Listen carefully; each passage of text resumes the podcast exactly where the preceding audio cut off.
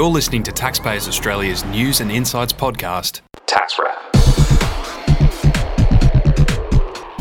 Hello, everyone. Welcome to Tax Wrap episode 58. Uh, welcome, uh, everyone. We're here with uh, Andy. Hi, Steve. And Letty. Hi, Steve. Hi, guys. Welcome back. Um, now, the federal government announced years ago, actually, was specifically in the 2013 14 federal budget, that it plans to make the reporting of property transactions uh, mandatory. Uh, this is yet to be enacted and put into play, but uh, in the meantime, the Tax Office seems intent to stretch its data matching activities into the real property arena. And from early results, the numbers of property, tra- property transactions that it is examining seem staggering. Uh, something like more than 11 million. Now, that's potentially half the population. Uh, so, we're looking at substantial value being scrutinised. It's a, a scary thought. Uh, Andy Letty, well, what are they doing? What is data matching and should we be worried?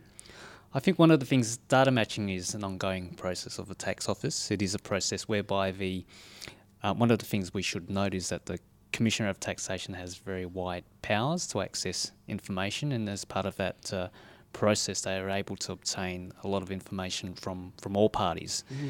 Now, particularly in this particular case here, with the data matching exercise that they're looking with respect to property transactions, that's that's been ongoing, but they've released some information lately that's you know specified that they're you know really going on the prowl for right.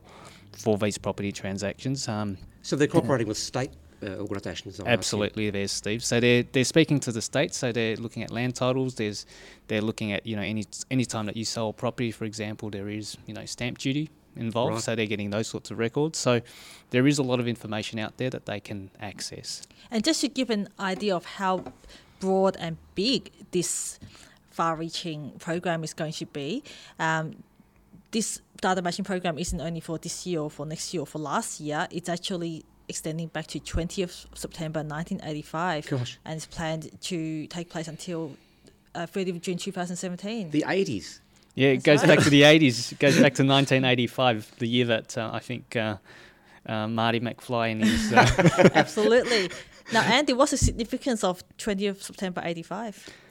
I think one of the things to note is that's when we go back to originally when CGT was first introduced. So 20th September 1985 is the, the yep. magic date that's you know sort of ingrained for most tax people in their hearts. Mm. Um, so it is going back to the very start of CGT GT, so the records go back. Whether people, you know, I mean, the authorities have those records, but whether you know taxpayers themselves have the relevant records to support, you know, well, all the necessary. They'd have to be very organised to have that sort of thing in their Absolutely. shoebox, but still. Uh, it's a long way back, and so it's look. It's capital gains then. That's the focus, is it? Uh, not necessarily, Steve. No?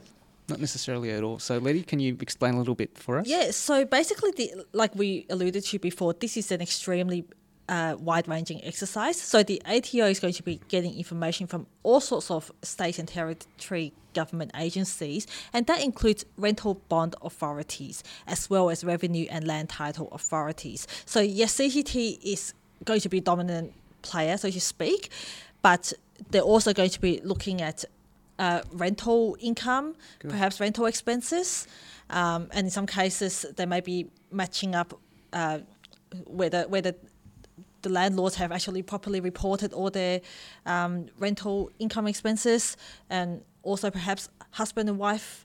Uh, uh, partnerships, partnerships, yeah, yeah, which own rental properties uh, together, uh, whether yeah. they've uh, apportioned those income expense numbers mm. properly. And of course, people may own more than one property, so it's Oh, certainly, yeah, absolutely. Yeah. yeah. I mean, one of the things to, to note is, you know, sort of, as, as we spoke about a little bit earlier, as Letty said, you know, it is rental property bonds and also um, and transactions. I mean, the ATO hasn't actually fully indicated what they plan to do with that information. Oh, so, so all they've done is they've said, for example, if we look back at, uh, they've said in their um, fact sheet was that during the 14-15 year, um, they identified 8,000 cases where real property dealings had not been treated correctly, and they raised uh, additional 161 million in, in revenue. So it, they are looking at the transactions, but you know who knows what they're doing with that uh, data as well? Because uh, these days, you know, sort of we hear the term big data and data mining. It is mm.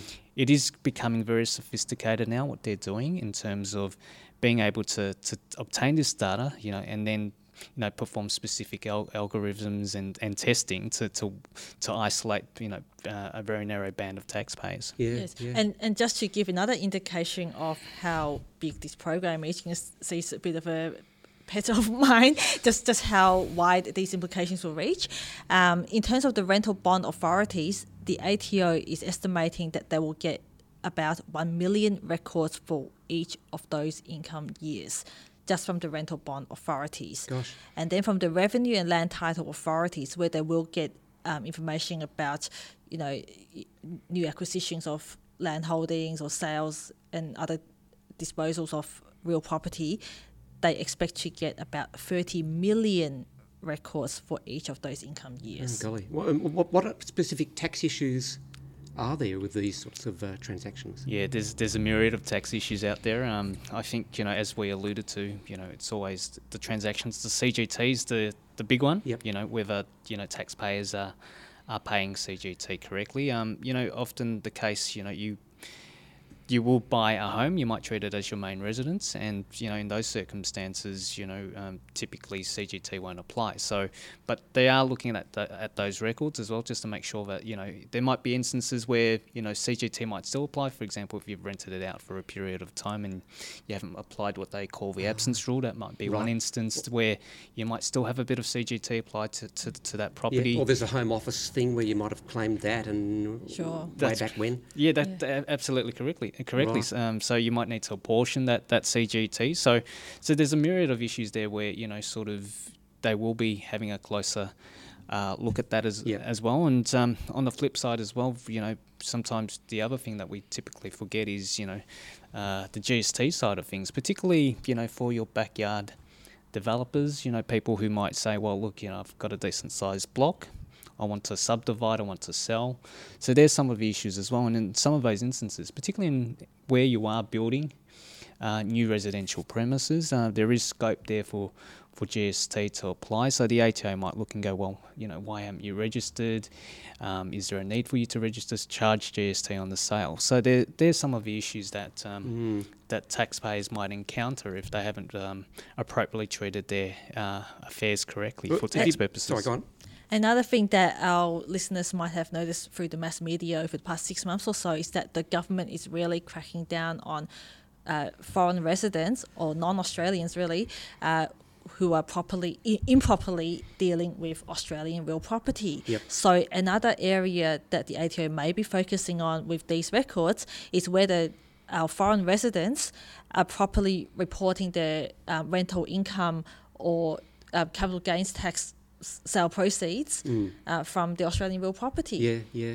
What, for, what about from Taxpayers Australia's membership? Uh, have you been sort of finding anything coming from the membership base on this um, these sort of matters? Yeah, I think one of the things, you know, sort of we speak to our members on a regular basis on on the helpline calls, and you know, some of the things that we do encounter is. Um, as, as we noted, some some of it's more to do with record keeping because sometimes the ATO might um, issue what's referred to as a default assessment. So they might identify a property transaction that's occurred, and, and then they say, "Well, hang on a sec, you've you know you haven't recorded any capital gains tax or any capital gains taxing event, for example, uh, a disposal in in your tax return. Now, we're going to issue you a default assessment based on this information from the, uh, uh, the state revenue officers. Um, can you please pay the tax? So we've had situations like that, and sometimes our members struggle, Right. um, mainly because or our the clients of our members struggle because they don't have the necessary record keeping, particularly when it goes back to Oh, back to to the 19, 80s. back to 1985. So that's that's a real issue. It is- know, would be. So if you don't agree with the default assessment